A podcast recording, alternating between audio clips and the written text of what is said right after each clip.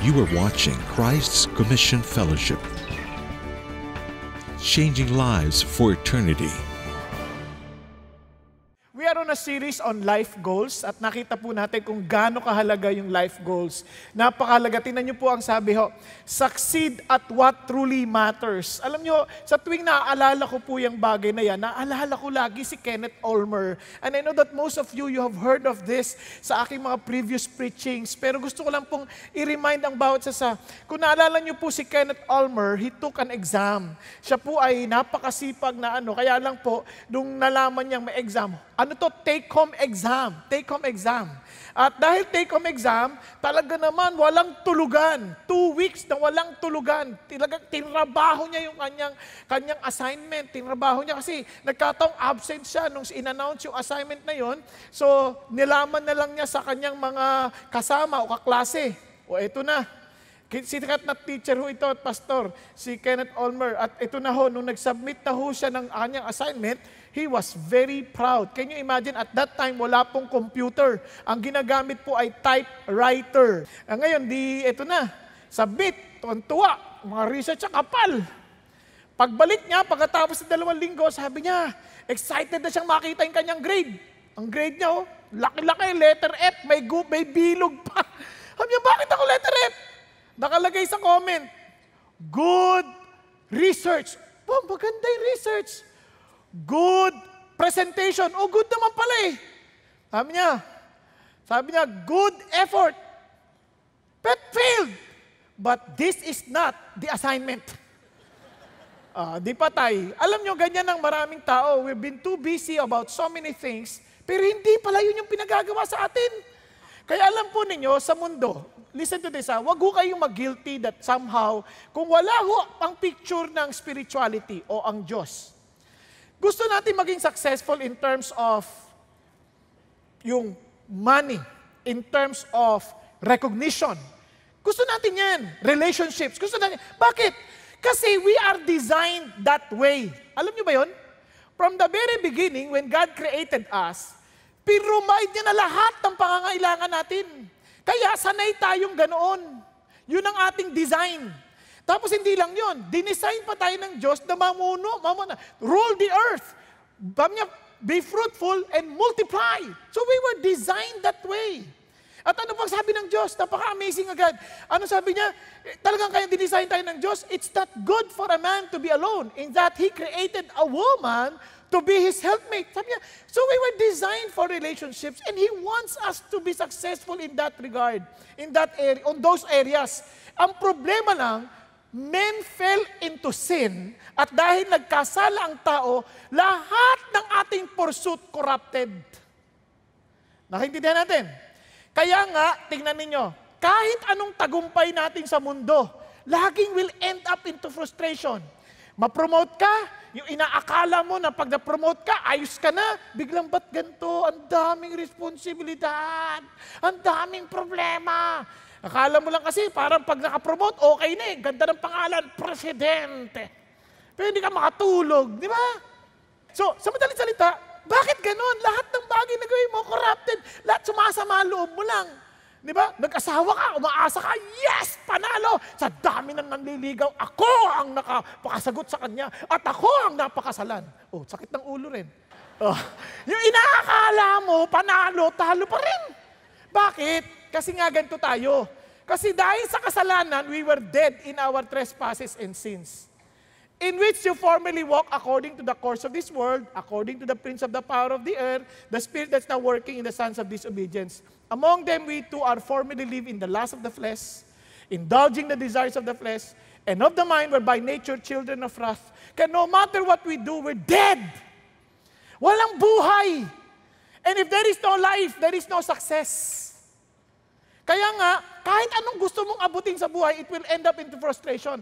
You will only find real success when you experience the rich mercy of God that because of His great love with which He loved us, ano sabi niya? Even when we were dead in our transgression, made us alive together with Christ. By grace you've been saved, and raised us up with Him, and seated us with Him in the heavenly places in Christ Jesus. Kaya kung wala yung resurrection noon Sunday na ating celebrate, hindi tayo nabuhay kasama ni Jesus. We will always be in our situation. And God lifted us up. Kung binuhay ka and you receive life, inaangat ka niya doon sa kabiguan ng buhay. Nagkakaintindihan po. Kaya you may or may not have the position, pero may buhay ka. Kaya, tingnan niyo sabi ng Diyos, so that in the ages to come, He might show the surpassing riches. Yung pangako niya, talagang yung, yung, yung yaman ng Diyos sa kanyang biyaya, sabi niya, towards us in Christ Jesus. For by grace you've been saved through faith, and that not of yourself, it is a gift of God, not as the result of works, so that no one may boast. Now listen to this. Binalik niya tayo sa original design. For we are His workmanship, masterpiece, individually designed, individually fashioned by God. Sabi niya, created in Christ Jesus, kasi that's our purpose. We are created in Christ Jesus for good works. Kasi lahat ng gawin natin dahil sa dead tayo, wala tayong malasakit sa ibang tao, wala tayong pakialam sa katawan ni Kristo, wala tayong pakialam sa ibang tao, kasi we're, now we're now part of the body of Christ, may bigla ka ng pakialam sa iba. Yun ang totoong good works. Tingnan niyo sa bahay. Kahit mga anak natin tataka tayo, binigay na natin lahat, pero sarili pa rin ang iniisip nila madalas. Pag hindi sila Christian. Hello? Tingnan nyo na lang po yung mga nagtatrabaho sa ibang bansa. Kawawa na awa. Mga kababayan natin. Sulat na sulat yung mga taga rito. Ate, may sakit ako, ate. Kailangan ko tulong, ate. Kasi ate naman nagkakan, di makandaugaga, nag-aalaga ng mga ng ibang ng ibang tao para lang magkapera, magpapadala ng pera, inuubo po. Tapos yung kapatid papadalahan. Ano yung problema ng kapatid? May sakit siya. Wala siyang cellphone. Cellphoneitis. Ibibili lang ng bagong cellphone. Dahil lumabas na ang Samsung S10. Wala pa nun. Pero nauna na siya. Eh sabi niya, which God prepared. Look at what. God prepared beforehand so that we would walk in them. Kaya nga, ang ganda ng definition na binigay ni Pastor Peter when it comes to success, becoming all that God wants you to be, God wants us to be, then doing all that He wants us to be to do, and hearing Him say, when we get to do, when, get, when we are face to face with Jesus, when we are face to face with Jesus, well done, good and faithful servants. Sabi niya, enter into the joy of your master. Nagkakanindihan po. That's, that's why we need to redefine the idea of success. Yun yung ating tinalakay, tama? Then after that, we studied about success at work. Concern ng Diyos sa trabaho natin. Pakisabi mo sa tabi mo, concern ng Diyos sa trabaho mo. At napansin niyo ba, minsan parang ayaw ko na magtrabaho, nakakatamad. Kaya pag lunes, ano nang ating pakiramdam? Lunes na naman. Kakatamad. Di ba? Eh, parang bakit ba may lunes? Kahit walang pasok ng lunes, martes pa rin, ganun pa rin pakiramdam mo. Maliban na mag-biyernes at sweldo, yes! Iba pakiramdam. But you need to understand, work is not a curse from God. Ito ay hindi curse, we are made to work, but the life goal of work is to advance God's kingdom. Kaya hindi tayo excited because we're not living for somebody else. Tingnan nyo ha, Kapag in love ka sa isang tao sa trabaho, excited ka. Halimbawa lang, nung, kung binata kayo at meron kayong type sa, sa office, para nagmamadali ka, sana lunes na. Tama? And if you're working with your lover, with your real love, si Jesus, at alam mo that He's there, whether you are at work or not, I, I believe you will also be excited.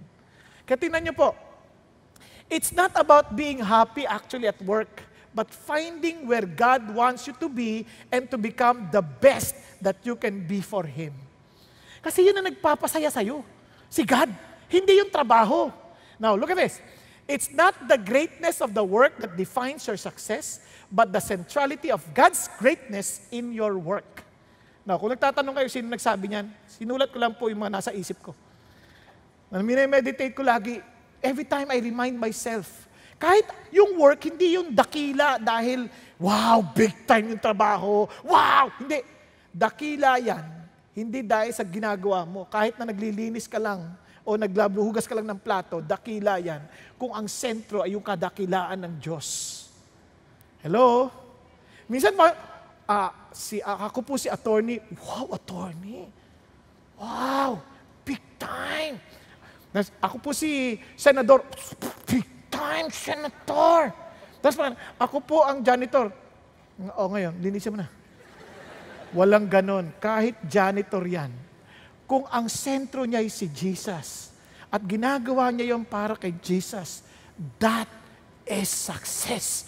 Because kitang-kita mo yung centrality ng Diyos sa kanyang ginagawa. Amen? Hello? Baka sabi sa tabi mo, succeed in your work. No? Allow the, the centrality of God. Kaya ngayon, pag-uusapan natin is succeed in your finances.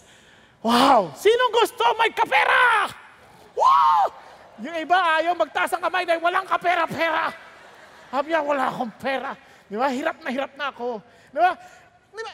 Minsan ang isip natin, allergic yung ibang tao. Eh, pera! Ayoko niyan. Huwag natin pag-usapan sa church yan, pera. Wa, mga mukhang pera. Alam niyo, mali kayo. Ma, yung, yung iba sabihin, ay gusto niya lang kasi puro mayayaman kayo. Ay, yung iba naman, mahirap lang kami, kaya walang pag-usapan yung pera na. Trust me, mayaman na mahirap, parehong pera, ha, napakahalaga sa kanila. Nagkakanindihan po? Kung wala kang pera, ano ka? Wala pera. Yagit. Tama? Ngayon, alam niyo bang concern din ng Diyos para sa bawat sa, sa atin, para sa ating mga pangailangan? He wants us to be financially successful.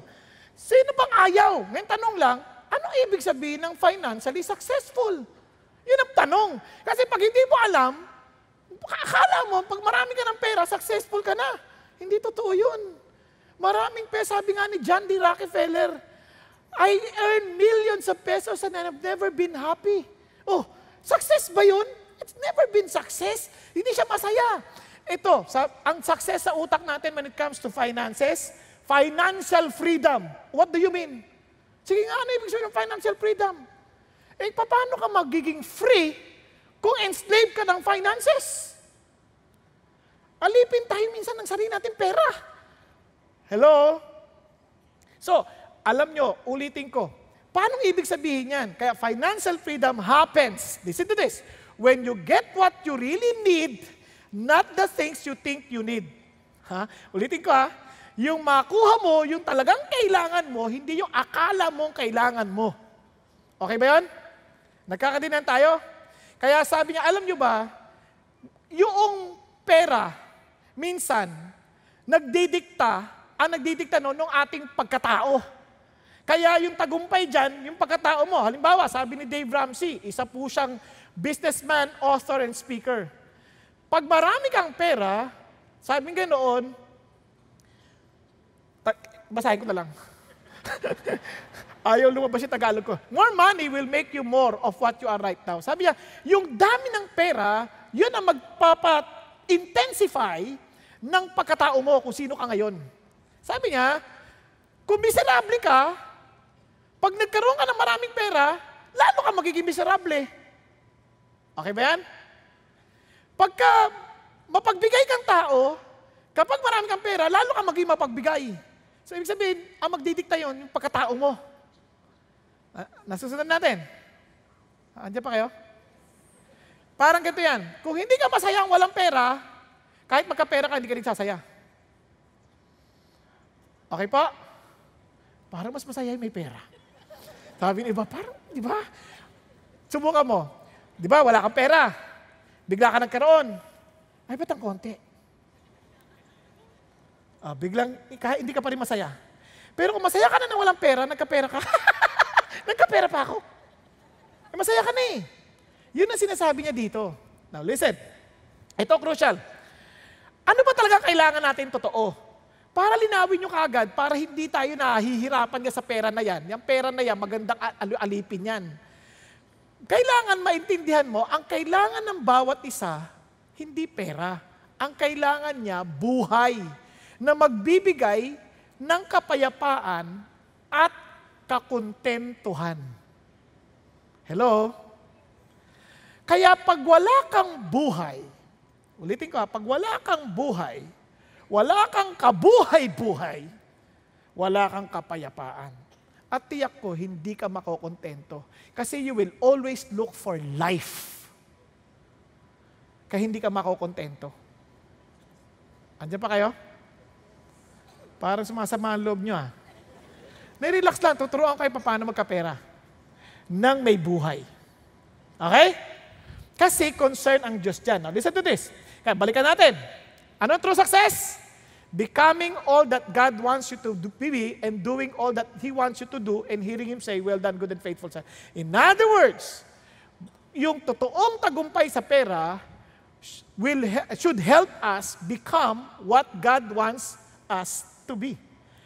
Yung tagumpay sa pera, lalo tayong nagiging kung sino dapat tayo. Okay ba yan? Kaya money is not an end. No? Ito ay means to an end. Kumbaga, ito yung gusto mong Diyos mangyari, ito instrumento mo lang para maabot mo yan. Hindi yan ang iyong end. Hindi yan ang iyong destiny. Okay? Hindi yung pera-pera, instrumento lang yan. Hindi tayo alipin ng pera. Pakasay sa katawan mo, never to be enslaved by money. Sabi mo, sabi mo, ba't parang alipin na kayo? Nahihiya ako, ayaw ng boss ko, sabihin ko. Diba? Hindi, sabi mo, huwag ka magpapaalipin sa pera. Ang pera, alipin natin. Parang ganito, huwag mong habulin yung pera. Hayaan mo siyang maghabol sa'yo. Ah!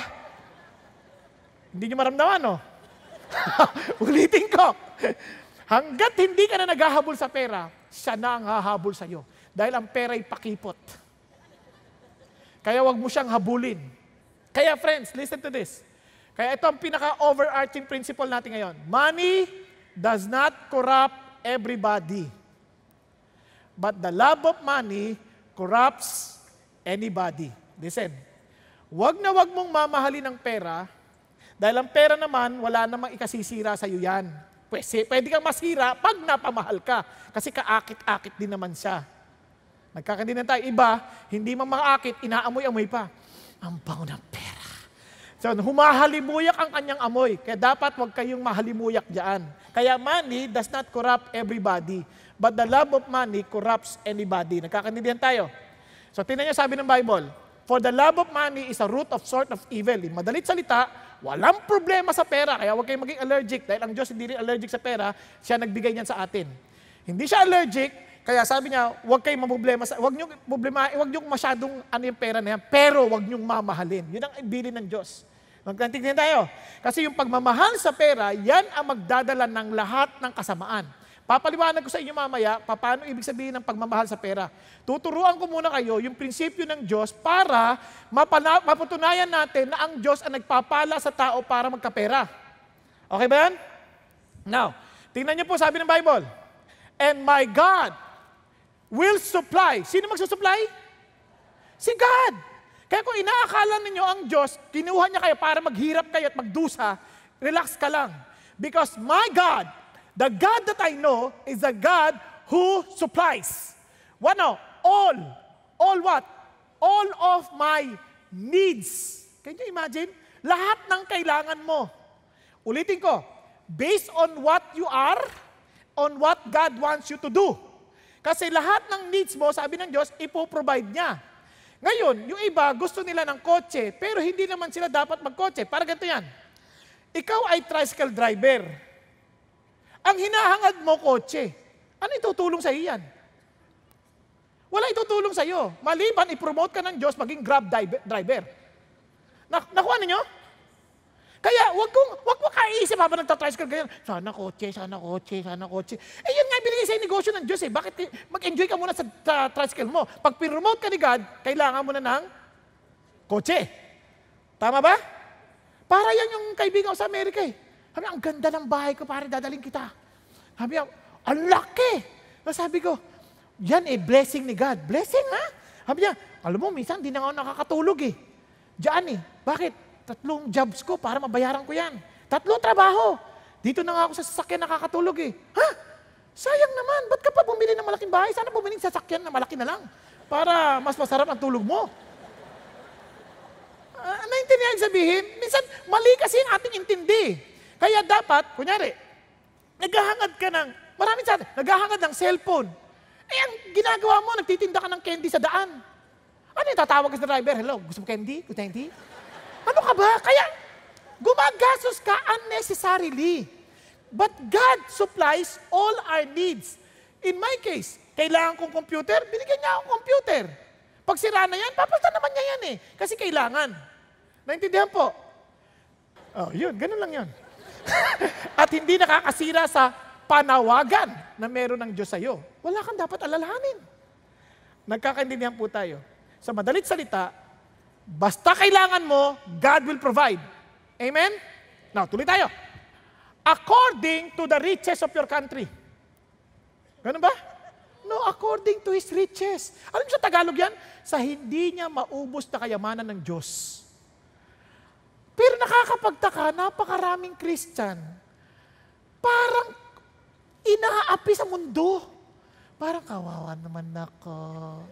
Alam mo, wala akong kapera-pera. Wala kaming makain. Wala ka bang Diyos? Hindi ba tatay mo si God? Hindi ko kailangan magmukhang mayaman. Ang kailangan ko maintindihan, ang puso ko mayaman dahil hindi ako nagre-reklamo. Kasi ang taong utak mahirap, reklamo ng reklamo, pakiramdam niya lagi siyang inaapi. Hindi tayo ganoon kasi Christian tayo, hindi tayo kailanman inaapi. Dahil ang Diyos natin ang makapangyarihan sa lahat. Kung pinahintulutan niyang mahirapan ako ngayon, hindi para ako iapihin, kundi para ganapin ang kalooban ng Diyos sa buhay ko. Nakuha natin? Hello? Kaya sabi mo sa katabi mo, ang Diyos mo mayaman. At ang Diyos mo ang magpo-provide ng iyong pangangailangan. Ulitin ko ha, hindi greed, pangangailangan. Magkakaiba tayo ng pangangailangan, kaya hindi rin tayo pare-pareho ng dami ng, ina, ng ari-arian. Ulitin ko ha, iba-iba ang ating pangailangan, kaya iba-iba rin ang ating ari-arian.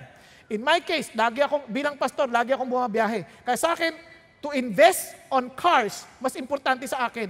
Hindi ko kailangan ng dalawahan lamang na kotse, na sports car, dahil hindi naman ako lalaban sa karera. Nakuha ninyo?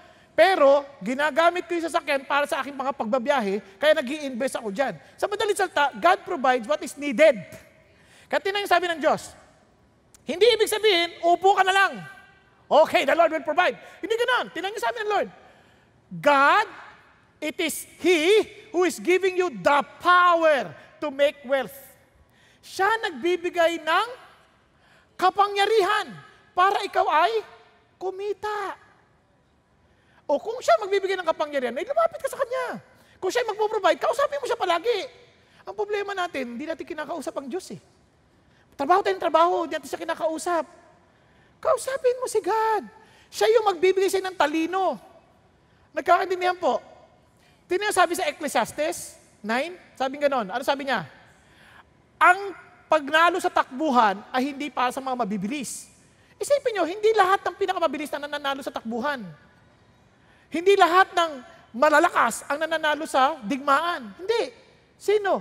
Yung tinalaga ng Diyos. Kaya sa Diyos tayo umasa. Kayo mga bata, huwag niyo sabihin, hindi ako marunong sa pag-aaral. Ano ka ba? Pag-aral ka, humingi ka ng talino sa Diyos. Tutulungan ka ng Diyos. Hindi naman niya sinabi magiging summa cum laude ka. Ang sabi niya lang, bibigyan ka niya ng talino. Hindi para mangopya, kundi para luwalatiin ng Diyos. Amen?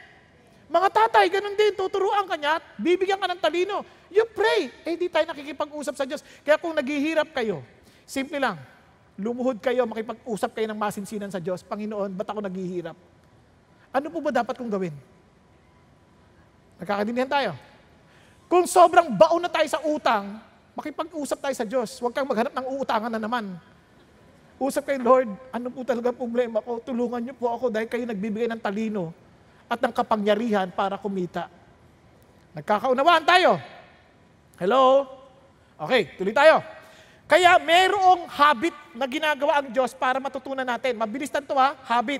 Ano yan? Una, manage it. Keep a good accounting of God's resources. Outline your spending. Nest egg, para madagdagan natin. Nest egg or save. Ibig sabihin ng nest egg, mag-ipon Embrace tithing principle and yield first before enjoying it. Now, iba sa atin, eh ako ba, yaman na ako eh, wag mo na akong turuan. Mamaya papaliwanag ko sa inyo. Ulitin ko, ang yaman hindi nasusukat sa dami ng pera. Nasusukat sa kalalagayan ng puso sa kabila ng lahat ng meron tayo o wala. Nagkakaintindihan tayo? Okay. Tuloy tayo. So ano ibig sabihin nun? Manage it. Listen to this. Una, ang Diyos very practical. He tells us what to do. Kaya ang Bible nagturo rin paano gamitin ang pera. Kaya as, as young as you are, be successful in your finances. How? Manage it. Keep a good accounting. Sa accounting, napaka-importante ang bottom line. Okay? Ibig ako bilang accountant, napaka-importante ang bottom line. Kailangan alam mo. Ngayon, paano malalaman? Maraming tao, nagdinegosyo, hinahayaan na lang yung mga managers nila, sige kayo nang bahala dyan. Hindi ganun ang totoong manager. Ganito dapat. Sabi ng Bible, riches can disappear fast, so watch your business interest closely, know the state of your flocks and herds. Noon, ang yaman nabibilang sa dami ng tupa, sa dami ng alagain. Kaya nga, binibilang yan, 6,000 flock, 6,000 oxen, 6, oh, 3,000 sheep. Napansin niyo ba yan? Kahit sa Job. In other words, may record sila. Marami sa atin, gastos ang gastos, hindi natin inaalam anong record natin, wala tayong accounting. Basta, ang hilig natin mag-signs and wonders. Lalo ngayon, nauso na yung, secret, ano, yung credit card. Sign ang sign. Pagkatapos ng na yung statement of account, nagwa-wonder, ha? Saan na ako magbabayad? Pa- Paano ko mababayaran ito? Walang ganon. You need to know where your money is going and where your money is coming from. You know, you need to know how much is coming in. You know, you need to know how much is going out. Nakukuha natin. Andyan pa kayo. Kahit estudyante kayo, alam nyo dapat yon magkano ang baon ko, magkano ang gastos ko. Naalala ko yan, God has been so good. Nung naging Christian ako, tinur- kasi tatay ko binibigyan ng baon sa akin, papunta lang, kulang pa eh. Biro niyo pamasahe ko papunta 6 pesos, ang baon ko 5 pesos. Type nyo? Eh paano yung pauwi? Ang galing ng Diyos, God gives ability to gain wealth. Yaman din lamang ko konti ang pera ko. God taught me, one, huwag ka maingit sa mga classmate mo. Yung pera, nilalakad ko na lang. Kasi alam ko na eh, kapag ginastos ko, boss, nilalakad ko. Sa nakaipon ako ng isang araw, limang piso, tama? Pati pabalik, palakad na. Eh, ilang isang linggo yan, nakabili ako ngayon ng papel. Paninda. So nagtitinda ako ng papel sa mga classmates ko. Kaya nga nung nagtitinda akong ganyan, exam, naubos ko yung paninda ko eh. Ako ang walang papel. Ay, nakakahiya. Oh, sunod, natutunan ko magluto. Natuturo sa paturo sa magulang ko. Turo akong peanut butter. Kaya may kapital ako, binili ko ng peanut butter, ng mga raw materials, nagawa ko peanut butter. Nagbebenta ako sa mga teachers ko. Wala akong libro, kaya sa library ako pumupunta. I could not afford to buy books. Tapos, nakakita ako na magtitinda ng tsinelas. Nagtitinda akong tsinelas. Hiniya pa nga ako ng isang gwardyang kasama ko, kaklase ko, sabi niya, binubuksan yung bag. Ano to? Nilalabas yung sandwich, yung peanut butter, puro paninda. Walang libro. Kala ko ba nag-aaral ka? Oo. Accounting. Business administration. Kaya nga nagbi-business ako sa loob eh. Nakatapos ako. Kaya naman, aral ka din. Kasi kailangan mo mag-aral. Kasi makaka-scholarship ka. Libre tuition fee. Di another additional income. Kaya yung mga sabi, wala kasi kaming pera, di kami makapag-aral. Excuse me. Lahat naman tayo walang pera, no? Hindi yun excuse. You think and you manage. Magkano pumasok, magpara alam mo pa paano ilalabas. You better know how to manage your money. Have a good accounting. Kahit pastor, kahit church, ganun yun. Pinagkakaroon ng accounting, hindi ko by faith. O, bahala na si God, bahala na si God, bahala na si God. Kaya tuloy niyan, bahala ka na rin. Nakuha ninyo? Hello? Huwag niyo sisisihin na ang Diyos pinabayaan kayo. Hindi siya nagpapabaya sa atin. He wants us to be disciplined enough to understand how to manage His resources. Okay? Andiyan pa kayo. Okay, sunod, papakita ko sa inyo. Kahit niyo ha, get the facts at any price. Alamin mo. Huwag kang ah, in the dark na parang hindi ko alam nangyayari. Alamin mo. Biski bago ka bumili, mag-canvas ka naman. Nang hindi ka niloloko. Minsan kapatiran, nanloloko sa atin. Trust me. Yung ibang kapatiran, mura na yan, brother. Eh, alam nyo ba ganito? Tuturo ko sa inyo, ha? Ay, natutunan ko to sa buhay bilang makasalanang tao. Pansinin nyo, pag kapatid mo magbibili, sasabihin sa kaibigan, pare, kapatid ko naghahanap ng kotse. Bigyan mo akong tubo, ha? Bibili talaga yon. Akong bahala. Pati kapatid, tinutubuan. Hindi naman masamang kumita. Pero huwag mo malapas tanganin. Huwag pagsamantalahan. Andiyan pa kayo? Nangyari di ba sa inyo yan? Para malungkot kayo. Oo nga ata. Naisahan ako. Minsan akala mong kaibigan, yun pang mag-ano sa'yo. Ang radar natin, wag nating aalisin. Get the price, uh, get at any price. Pero ako, get the facts at any price. As a Christian, yaman din lamang magbabayad din naman ako sa hindi Christian, uunahin ko na yung Christian. Kung konti lang diferensya, sa Christian na lang. Nakuha niyo sabihin? Pero hindi rin ako papayag na naiisahan ako. Mukha lang akong parang naiisahan pa nakipag-usap. Ah, naku, sorry, hindi ako marunong. Pero sa totoo lang, kukompute ako. Kasi, hindi ko pera yan. Pera ni Lord. Kahit nung ako po magsimula sa ministry, ako'y by faith. Pero, marunong po ako magbilang. Accountant ako eh. Hindi ako basta credit, credit card na ganyan. Alam ko kung magkano yung pera ko bago ako mag-issue ng credit card para pagdating na statement ng account, bayad agad lahat. Wala akong utang. Andiyan ba tayo? Hello? Kaya nga, you need to know what you own You need to know how much you owe, you need to know how much you earn, and you know where it goes. Yung para hindi ka in the dark na parang, ha, baon na pala ako sa utang. Eh, hindi mo kasi inaalam eh. Alamin mo, nang hindi ka nababaon sa utang. Hello? Baka sabihin, eh, Pastor, paano kung nagkamali na ako? Eh, di magdusa ka. Ay, hindi, hindi, joke lang, joke lang, joke lang. Mamaya tutulong sa iyo paano babawi. Ha? ha? Oh, relax na kayo, huwag kayo matulog. Ha? Okay. Number two, letter O. Outline your spending. Ano yung M? Ano yung M? Manage. Manage it. Get, get a, keep a good accounting. Tapos, outline your spending. Ilista ninyo. Plan carefully and you will have plenty. Planuhin mo mabuti. Ang tawag dyan sa terminology natin, budgeting. Budgeting. Maraming tao, walang budget. Eh, pastor, wala may iba-budget. Kalokohan. Ano wala iba-budget? Yung maliit na mera ka, i-budget mo na. Para hindi ka nagbasta sa gastos, alamin mo kung saan yung importante. Tingnan ninyo, Tingnan nyo lang ha. Isipin nyo lahat ng mga pinaggagastos natin hindi kailangan. Huwag kayo basta seller say. Tingnan nyo sabi dito. If you act too quickly, you will never have enough. Ano ibig sabihin nun? Impulsive. Ay, sale! Bili tayo sale, sale! Ang daming sale. Puro plato. Hindi naman ginagamit. Punta kayo sa bahay, ang dami nating nabili na hindi naman kailangan. Tama, mali? Hello? Dahil sa ano? Sale. Huwag kayo magpapaloko sa sale. Halos lahat yan may sale. May opening sale, may closing sale, mayroong beginning year sale, may year-end sale, may mid-year sale. Laging may sale. Yung isa nga, pinangalan na nga, sales. Huwag kayo magpapaniwala sa ganoon. Pag hindi mo kailangan, huwag mong bilhin. Hello? You plan, you budget. Kasi God provides. Alam niyo kung bakit ko tututuro sa inyo?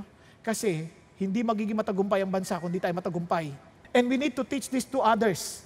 Kasi tutulungan tayo ng Diyos. Kasi ang Diyos gusto niya maayos ang buhay natin.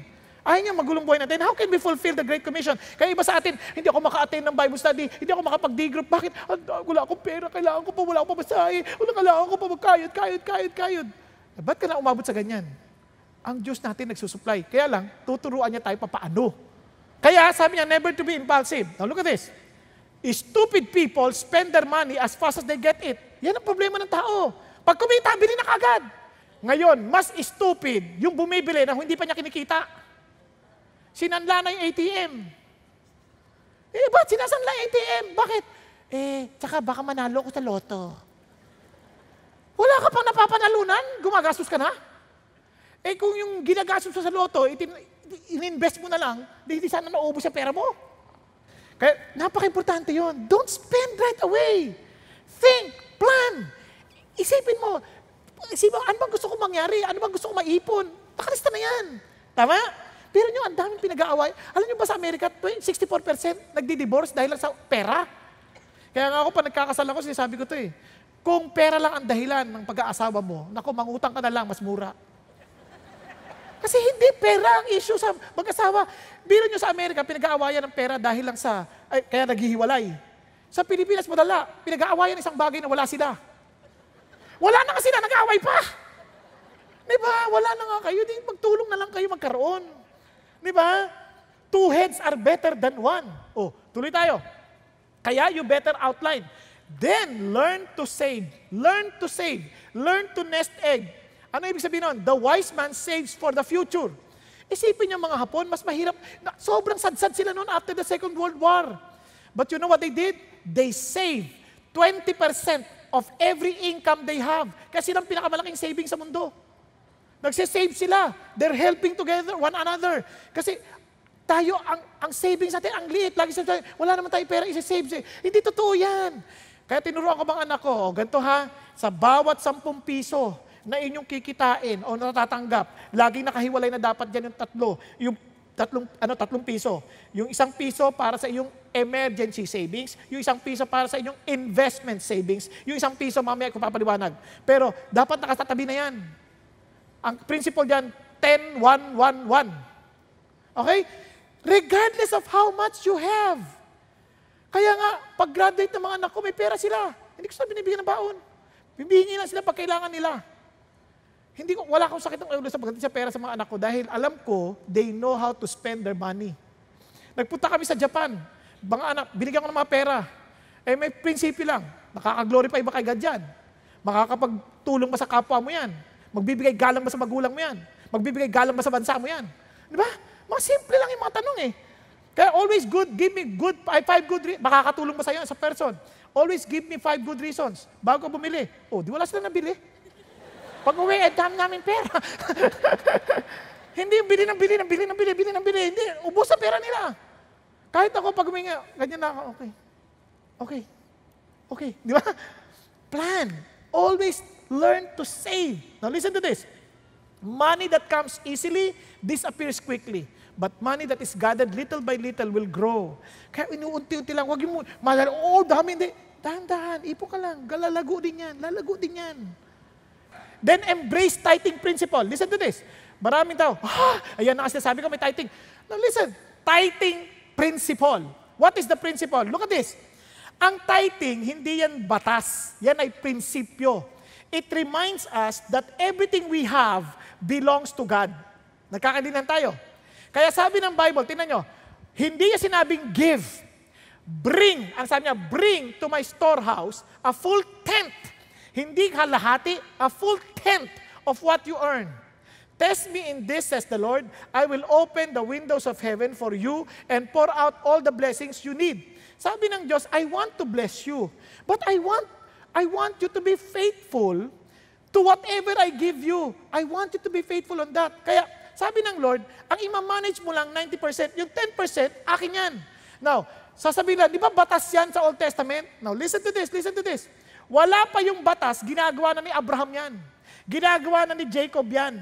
Nagkakaintindihan po. Wala pa yung batas, wala pa si Moses, wala pa yung law. Pero, inutos na yan ng Diyos. Ay, binagagawa na sa kanila kasi prinsipyo yan it reminds them that they are to honor God with their finances. Kaya first 10, yung unang sampo, before spending anything, yung unang sampo, binigay sa Diyos. Ngayon, ganyan pa rin ba sa New Testament? Maraming iba't ibang pananaw dyan. Pero simple lang, kung ganyan sila sa Old Testament, di lalo na sa New Testament, kasi prinsipyo yan eh. Let me just explain to you. For example, you shall not murder. Ano yan? Batas. Tama ba? Law. But there is a principle behind. Bakit binigay yung batas na yan? The principle of valuing life. Kaya, pagdating sa New Testament, yung hindi ka lang magbigay ng halaga sa buhay ng isang tao, that's murder. Oh, hello? Because the principle of valuing life. Kaya yung iba, kung batas lang pinag-uusapan, eh bakit? Fetus pa lang naman yan eh. Hindi pa naman buhay yan eh. Oh, you're wrong. Because it's valuing life. Nakakaintindihan tayo? Oh, Adultery. Thou shalt not commit adultery. It's valuing relationships. Kaya, anong sinasabi ng Diyos? Learn to be faithful because it pictures my relationship with you. Andiyan pa kayo? Hello? So, prinsipyo, ganun din dun sa tent tithing. Ang prinsipyo, my money belongs to God. Kaya tinasabi ng Lord, honor the Lord by giving Him the first part of all your income. Sa ba, dahil siya ang nagbigay sa iyo ng pinagkakatiwalaan kanya, you bring back to God. Honor Him by telling Him, Lord, you are my Lord. I, and I just submit to you. I don't understand what, why do you want me to give you because hindi mo naman kailangan to. But one thing I know, I want to honor you. Tama? Kaya hindi na nga issue sa Old sa New Testament, hindi na issue yung 10%. Lahat willing sila ibigay pag sinabi ng Diyos.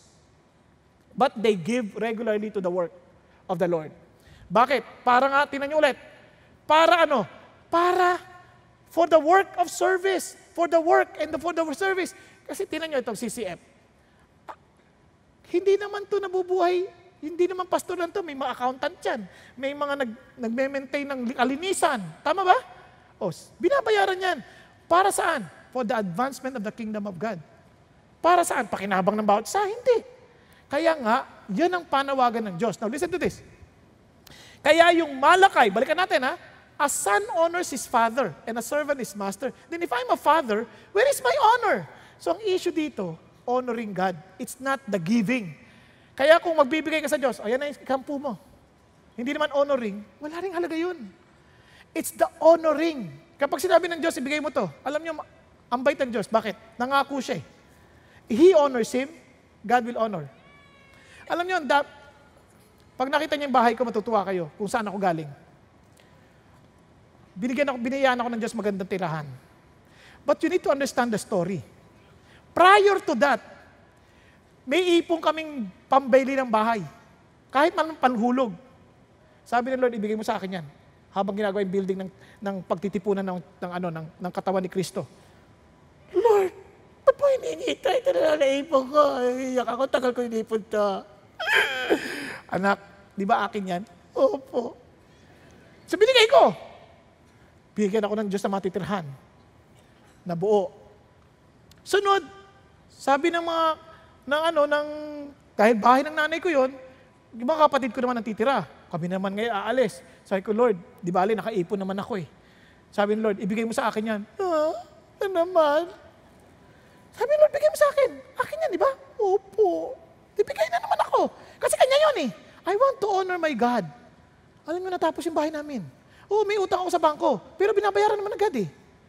Kaya nga ang utang ko sa bangko, 15 years to pray. Di ba? Kasi sa kanya yun, hindi naman akin yun eh. Kaya every month, Lord ha, utang mo. Lord, utang mo. Baka mamaya makulitan si Lord, babayaran ko na lahat. O di ba? Hindi ko alam. Basta, utang niya yun. Ako nakikitira lang. Pag hiningi ulit, sana'y wag. eh di kanya ulit. Kanya naman talaga yan eh. Di ba? Nakuha ninyo? Oh. Kaya sabi niya, it's honoring God. But when you present the blind sacrifice, is it not evil? Ano ka ba? Huwag yung mga tira-tira. Huwag yung, bigay mo yung best. Ah, medyo ako, ano dito, pati yung pagpili ko ng pera, sinisigurado ko yung maganda kay Lord, yung pangit akin. Eh ngayon hindi na, check-in na eh. At hindi ko nilalabukos kasi kay Lord yun. Kaya pinipresent ko maganda. Pati pagsulat, sweetheart ko magsulat para maganda. Hindi, kasi nahiya ako sa Lord pag pangit ang sulat. Kasi para sa Kanya yun eh. Gusto ko pakita kong mahal na mahal ko si God, maging sa pagpirma ko ng cheque. Ayos ba tayo dyan? And I'm telling you, I go, I give beyond 10% because it's not about the 10%, it's the principle that I understand that my money belongs to God. Nagkakanindihan po. Kaya, paano magagawa? Excited ka pa? On the Lord's Day, you should put aside something from what? Linggo-linggo, you set aside. Di ba? Naglilista ako ng blessing ko. Bakit? Kasi I need to make sure na bigay ko sa Diyos yung Kanya. Nakuha natin? Oh, kaya yun ang napaka-importante. Embrace tithing principle. Ito, why? And now, listen to this. Kahit hindi ka maniwala, itong amazing sa Diyos.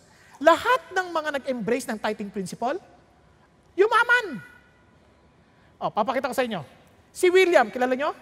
Sob-sad-sad sa hirap. Tinuruan siya ng magbaba, sumakay sa barko, sabi, sa bangka, sabi niya, Iho, magiging dakila ka. Pero sa bawat sam, sa isang dolyar mo, lagi mo ibigay sa Diyos ang unang sampu. Opo, sinunod niya yon. Hanggang sa binibigay niya na isang daang porsyento.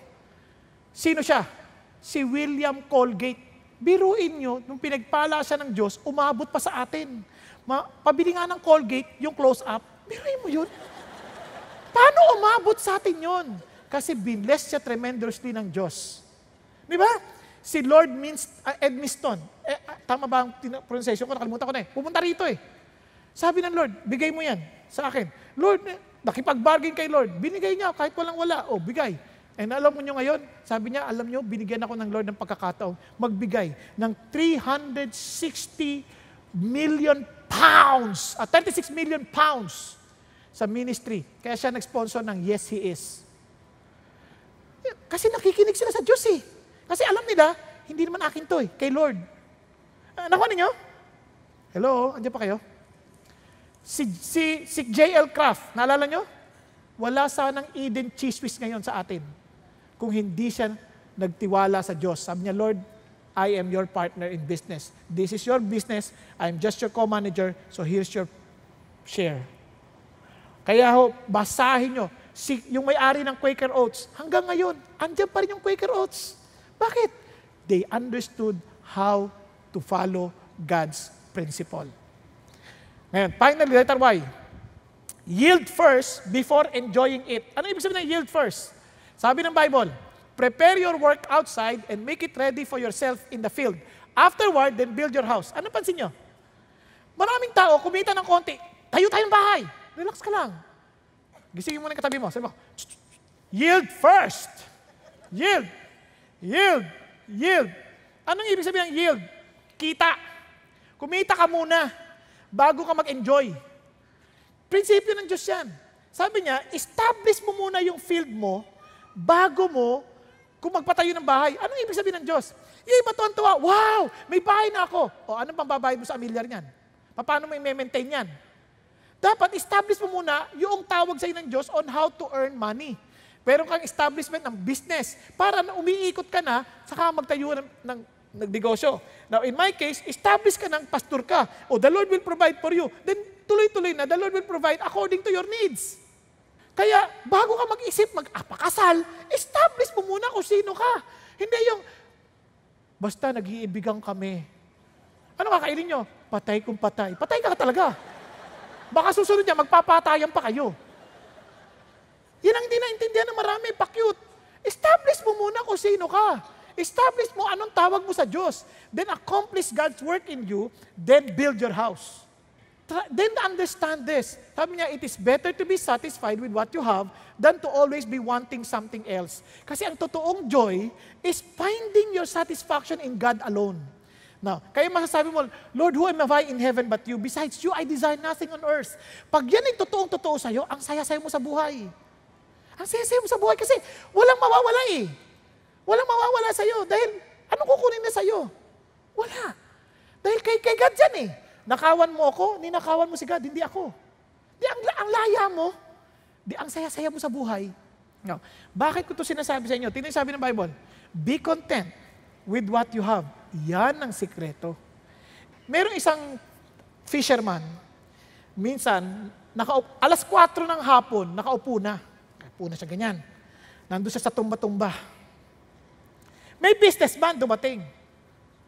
Pare, ano ginagawa mo? Papahinga. Eh, ba't papahinga? Ano oras na ba? Alas 4. Ang aga pa. Bakit hindi ka pa mangisda para umunlad ang negosyo mo?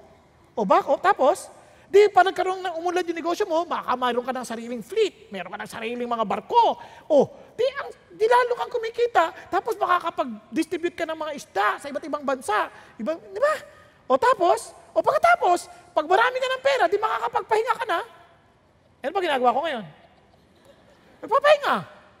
O ba't kailangan ko pang intayin yung lumaki pa? Yun ang pananaw ng makasariling tao. Pareho makasarili. Nakuha ninyo? Eto tayo. Magnegosyo ka pa. Bakit? Nang sa gayon, hindi lang ikaw nagpapahinga. Binibigyan mo ng trabaho ang ibang tao, nang sa ganon, sila rin ay pahinga para sa Diyos. So, our yield is not for us. It is for the kingdom of God. Kaya nga, nagninegosyo tayo, hindi para tayo lang eh. Pakainin mo yung mga, yung mga nagtatrabaho. Pakainin mo. Nang sa gayon, kontento ka naman eh. Di, pakainin mo sila, sweldo mo sila ng tama. Ulitin natin. Money does not corrupt everybody, but the love of money corrupts anybody. So ito ang prinsipyo. Madalas, ang mga tao, ito ang ginagawa. Earn it, enjoy it, repay it, save it, give it. Ganyan lang sila. Huli na yung give it. Sa Diyos, hindi. Earn it, plan it, save it, give it, enjoy it. Okay po? Okay, ano nga ulit yung money? Manage God's resources. Letter O, outline your spending. Outline your spending. It takes a lot of diligence to do that. Letter N, nest egg or save. Letter E, embrace tithing principle. Say it with me, embrace tithing principle. And yield first before enjoying it. Now, ngayon, lahat ng yan bigay sa atin ng Diyos. Kaya sabi ng Lord, ingat ka lang. Kasi minsan sa galing mo dyan sa money na yan, kaya sabi niya, beware and be on your guard against every form of greed. May tukso. We are in a fallen world. For not even when one has an abundance, does his life consist of his possessions. Kaya, but those who want to get rich, kasi siyempre baka matukso ka, uy, kumikita na ako, yung mulad na ako, okay nga, ang galing ng prinsipyo ng Diyos. Listen to this. Fall into temptation and a snare and many foolish and harmful desires which plunge men into ruin and destruction. Kaya for the love of money is a root of all sorts of evil, and some, by longing for it, have wandered away from the faith and pierced themselves with many griefs. Hanapin nyo, ang matuwid na tao, hindi kailanman magugutom. Kasi susunod sa paraan ng Diyos at imposibleng hindi ka umunlad. Nagkakanilan tayo. Andiyan pa ba kayo? Isipin nyo na lang, tanggal ang paninigarilyo mo dahil kontento ka kay God. Ang laki ng tinipid mo. Kung 80 pesos ang per kaha every day at kalahating kaha na ubus mo, nakapag-save ka na kagad ng 40 pesos a day. And in one month, magkano na natipid mo? 40 times 30, 1,200. Tama ba? In one year, magkano tipid mo? 14,400. Ang yaman mo na kaagad ng 14,400. Tama? Sa 10 taon, meron kang 144,000. Natutulog ka pa lang yan, hindi ka lang naninigarilyo. Nakakanilan tayo. Eh, wala pa doon ang beer grande. Ang laking tipid na naman yan. Nakakapagtrabaho ka ng walang sakit ang ulo. Ano pa? Makakapagtrabaho ka ng matino, mapopromote ka. Bakit? Bago yung aalis ka, kumikis ka sa asawa mo. Kasi sabi ng pag-aaral, yung mga lalaking humahalik sa asawa, kiding umaga, kumikita ng 20% more money than those who do not kiss their wives. At mas mahaba ang buhay nila. Kaya yung mga asawa nyo hindi humahalik, nako, mamamatay agad. hindi lang mamamatay agad, mamahina ang kita. Kasi paano ka makakapagtrabaho? Yung asawa mo, habang nagtatrabaho, hindi makakapagtrabaho maayos. Kaya kung sa Diyos ka, aayos ang buhay mo. Nakuha ninyo? Hindi ka ma- maaring mayamang mayaman, pero kontento ka dahil alam mo the Lord provides for you. Amen? You will be successful financially. Pero, here's the temptation. Pag dumami na yung pera mo, baka mapamahal ka naman sa pera at hindi sa Diyos. Kaya ingat ka. Kasi don't be a PWD in your financial stewardship. Ano yung PWD? Pursuer of worldly wealth. Ayaw ng Diyos na hinahabol mo yung pera. Ano ibig sabihin ng hinahabol ang pera? You cheat people for the sake of earning. O kaya naman, especially ito ha, mga lalaki, kayo ay itinalaga ng Diyos, yung provision niya, idadaan niya sa inyo. Huwag na huwag yung dadayain ng pamilya ninyo by spending it to your casino, by, huwag yung dadayain ng mga anak ninyo. Huwag yung daday, kahit mga magulang, huwag yung ginugulangan ng anak ninyo dahil pera ng Diyos yan para sa pamilya nyo. Kaya wag na wag sila, ako magulang mo, kailangan provide mo ang pangangailangan ko. Eh, eh, lulong ka na sa, sa, sa sugal, masama yon. Kaya hindi mo pera yan, pera ni God yan. Kaya sabi ng Lord, gamitin mo sa pamilya mo at para sa kahiran. Tama ba? Nang yung anak mo, hindi kasi nisumba ang Diyos. Oh, eh iba ganito. Yung asawang babae nagtatrabaho, yung lalaki naman ginagaso sa pamilya niya. Hindi sa pamilya ng pamilya niya, pamilya niyang, yung nanay niya, tatay niya, hindi masamang tumulong sa kanila at sa mga kapatid. Pero, at least nag-agree kayo mag-asawa. Kasi priority yung pamilya mo eh. Andiyan pa ba kayo? Kasi yan ay, again, pursuing worldly wealth. Sunod, huwag tayong workaholic. Yung parang trabaho tayo, trabaho, hindi tayo papahinga. Kasi God gives sleep to His beloved. Uh, God gives the needs of His beloved even in their sleep. Psalm 127, nasusunod mo natin? Kaya nagpapahinga. Hindi totoong walang pahinga, trabaho ka lang, trabaho ka lang, trabaho. Sabi noon, may paniwala, pag tatlong oras ng tulog mo, tuyak naman, magtatagumpay ka. Pag limang oras, maghihirap ka. Kalukuhan. Ang totoong tagumpay, nakakatulog ka. Hindi during the service. Sa gabi. Maaga natutulog, maaga nagigising, tatrabaho ka. Okay po? Nang matino, mali- maliwanag ang kaisipan para sa Diyos. Nagkakaintindihan tayo? So yun ang sinasabi ng Panginoon. Kaya, ni, nagbabayad ka ng tamang buwis. Yan ang tamang, hindi ka nagpo-pursue ng worldly wealth. Kaya sabi ng Bible, Come now, you rich, weep and how miserable miseries which are coming upon you. Your riches have rotted, and your garments have become uh, moth-eaten. Your gold and your silver have rusted, and the rust will be a witness against you, and will consume your flesh like fire. It is the last days that you have stored up your treasure. Right? Sabi ng Lord, Behold the pay of the laborers who mowed your fields, sun which ha- and which has been withheld by you, cries out against you, and the outcry of those who did the harvesting has reached the ears of the Lord of the Sabaoth. Wow! Relax kayo. Pag umiyak yung laborers natin because of parang ino-oppress sila, naririnig ng Diyos yun. And we will give an account to the Lord for that. Nagkakanindihan po? Ngayon ang iba, ito pa sabi ng Lord, kasi sabi niya, you have lived luxuriously on the earth and led a life of wanton pleasure. You have fattened your hearts in the day of slaughter. You have condemned and put to death the righteous man. He does not resist you. Minsan, because of our love for money, at even at the expense of the lives of other people. Mayaman na mahirap, nagmamahal sa pera, kaya nagnanakaw, nag-hold up, yan, love of money yan. Nakuha natin? Pananagutan mo rin sa Lord yun. Okay ba yun? Now, yung iba naman, nangungutang, hindi nagbabayad. Alam mo tawag sa mga nangungutang hindi nagbabayad? Sa Bible? Wicked! Ang taong hindi nagmamahal sa pera, pag nangutang, hindi makakatulog na hindi makapagbayad. Hello? At ito malungkot. Habang di ka nagbabayad, hindi ka uunlad. Ngayon, eh, di ko talaga kaya. Di unti-untiin mo. Di ba? Hindi mo kailangan biglain eh. Unti-untiin mo. Kaya mga anak, pati mga magulang nyo, huwag niyong pababayaan. Kaya yan ang sinasabi ng Diyos. Now, look at this. He who loves money will not be satisfied with money, nor he who loves abundance with its income. This too is vanity. Hindi ka naman masasatisfy sa pera hanggat hindi ka nakatingin sa Diyos. Okay? Yung iba, ang isip nila ganito, papasin niya. Isip nila, meron kasing theology yan eh. Hindi ko sinabi na kapag Christian ka, so sobrang yaman ka. Kasi yung tinatawag dyan, prosperity gospel. Hindi masama, may mga taong pinagpapala ng Diyos, praise God. Pero hindi yan, ibig sabihin, lahat ng tao ay eh, sobrang yaman o magiging bilyonaryo. Hindi ko sinabi yan. Pero ang tiyak ako, the Lord provides for our needs. Amen? Ang taong iba naman, ay kailangan mahirap tayo na Christian tayo. Kasi sell all your possession and give to the poor. Alam niyo, may mga tawag, may taong tinawag na maging mahirap, pero masaya sila sa Diyos. Pero hindi lahat, dap, hindi lahat ay ganoon. Ang alam ko lang ganito, ang tawag ko dyan, provision theology. The Lord provides what we need. Sabi ng Bible, seek first His kingdom and His righteousness, and all these things shall be added unto you. Okay ba yan? Okay. So ano pa mga palatandaan na tayo po ay nagmamahal sa pera? Tayo po ay warrior about our daily needs. Lagi tayo nagwo-worry.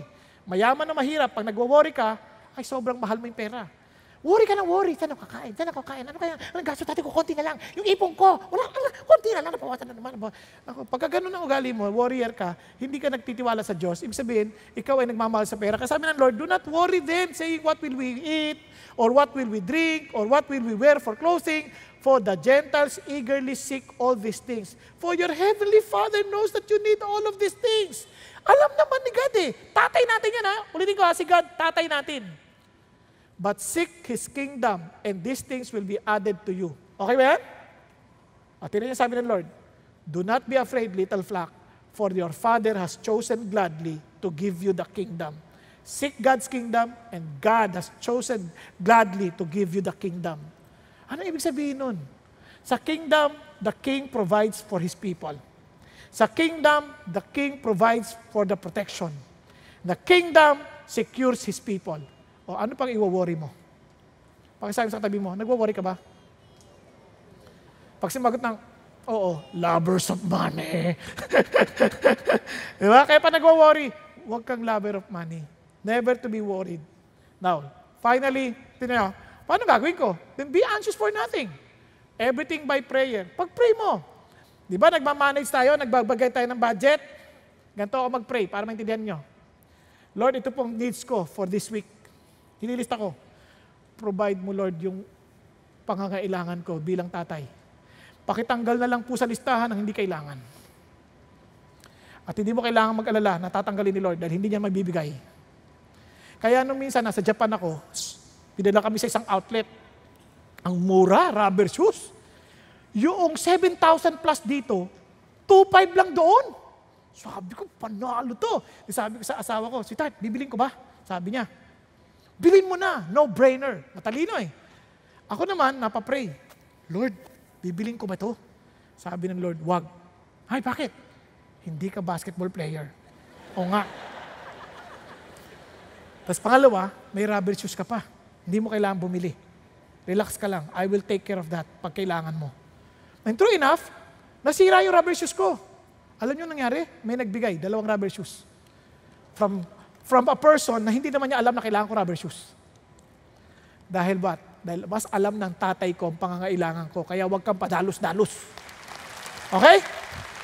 Now, and finally, don't be devotee to the worldly riches. Ano ibig sabihin ng devotee?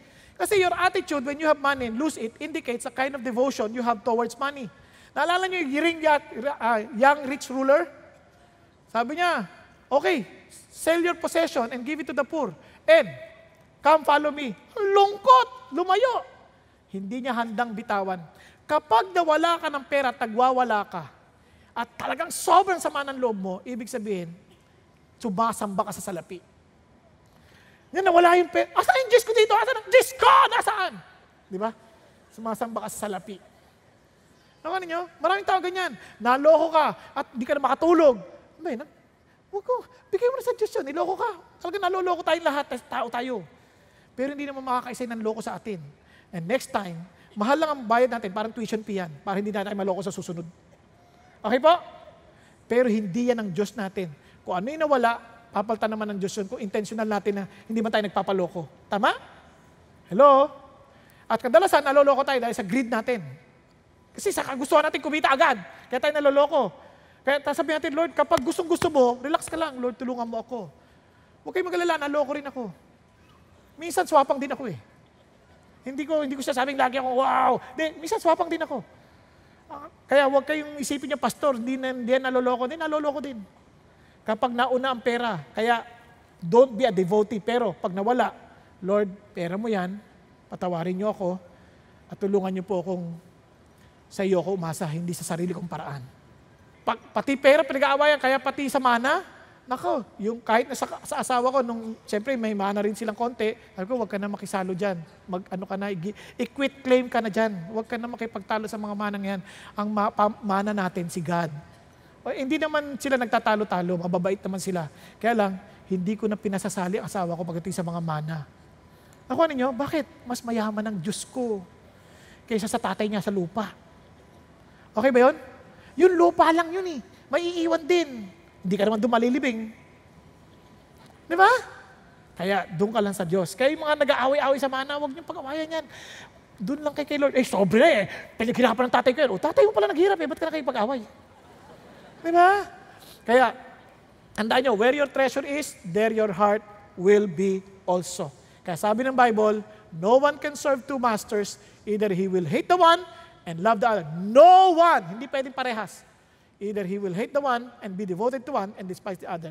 You cannot serve God and wealth. Kaya pag ang pera, hindi mo mabitawan, sinasamba mo siya. Ang pera, maluwag mong hinahawakan. Dahil ang Diyos ang magbubuhos ng mas marami kaysa nakatikom na ganyan. Okay po? Naunawa natin? Now let me end. Therefore, If you have not been faithful in the use, kaya listen to this, you better be faithful in the use of God's money because God will entrust to you His real wealth. I-entrust sa iyo yung real wealth, the true riches na talagang para sa iyo. Everything we have now belongs to God. But God will entrust to you yours, your real wealth na iniipon niya para sa iyo. When you are faithful. Kaya pag faithful ka sa maliit, palalakihin ng Diyos. Pag papalakihin ng Diyos. Faithful ka, palalakihin ng Diyos. Pag di ka faithful sa maliit, titiyakin ko sa iyo, you will never be entrusted with greater things. My God will supply all, all your needs. Not greeds, all your needs. According to His riches and glory in Christ Jesus. Kanina yung pangako na yan?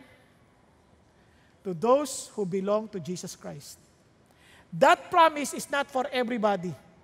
That promise is for those who are in Christ Jesus. Nakakaintindihan? Kaya hindi mo kailangan mag-manipulate ng tao, hindi mo kailangan manloko ng kapwa, hindi mo kailangan mandaya ng iba para lang ma-provide ang pangailangan mo. Dahil for those who belong to Jesus, all your needs will surely be provided by God Himself, our Father. Kaya friends, money does not corrupt everybody, but the love of money corrupts anybody. So what will you do? First, learn this habit. Money. Manage it. Keep a good accounting. Outline your spending. Nest egg. Embrace tithing principle and yield first before enjoying it. Please, don't be to ha- don't ever practice, uh, parang don't allow the handicap in your financial stewardship. Ano yan? Never be a PWD, pursuer of worldly riches, worrying about our daily needs, and devoting ourselves in the in, in the in the in seeking or serving money, but rather devote ourselves to Jesus Christ, who is the source of all things. May I tell you this? Succeed financially. Sabi mo sa katabi mo, succeed financially. Hayaan mong habulin ka ng pera at huwag ikaw ang hahabol-habol sa kanya. Tayo pong lahat ay yumukot, pumikit. Kapatid, talaga bang kay Kristo ka? O inakala mo lang kay Kristo ka dahil nag-attend ka ng service? Alam mo kung talagang kay Kristo ka, susunod ka sa paraan ng Diyos. Kung talagang kay Kristo ka, inaamin mo ka lahat ng bagay na meron ka ay galing sa Kanya. At ito'y pangangalagaan mo ayon sa Kanyang paraan at hindi mo hahabulin ang mga bagay na pinagkatiwala niya sa iyo, kundi hahabulin mo ang Diyos na nagbibigay ng pagtitiwala sa iyo. Kapatid, saan nakasalalay ang iyong pagtitiwala? Kay Kristo ba o sa sarili mong kakayanan? O sa sarili mong yaman na inaakalang iyo? Listen to this. God loves you. God wants you to be successful by not allowing money to enslave you, but to use money that you may become what God wants you to be and do what God wants you to accomplish. That one day, when you face Him, you will hear Him say, Well done, good and faithful servant. Thank you, Jesus. Father God, we thank you, Lord, for this wonderful afternoon. And I pray for those, for those who are in this auditorium who have not really surrendered their lives to you yet. Kaya lagi sila, Panginoon, nababaon sa utang at madalas sila pang galit pag sila sinisingil. Panginoon, madalas sila po ay nababaon, Panginoon Diyos, sa frustration sa paggamit ng pera. Aming Ama, thank you that you're willing to free us from those slavery by following your ways. Kung medyo nagkamali na kami in the past, thank you God that you are there to, to help us fix it. You will give us wisdom that we need in order, Father God, to fix our financial problems. And thank you, Lord, that you want us to financially succeed, not necessarily having too much money, but having enough to honor you, to glorify you, having enough to accomplish your will in our lives. Thank you, God. In Jesus' name we pray. Amen and amen. God bless you.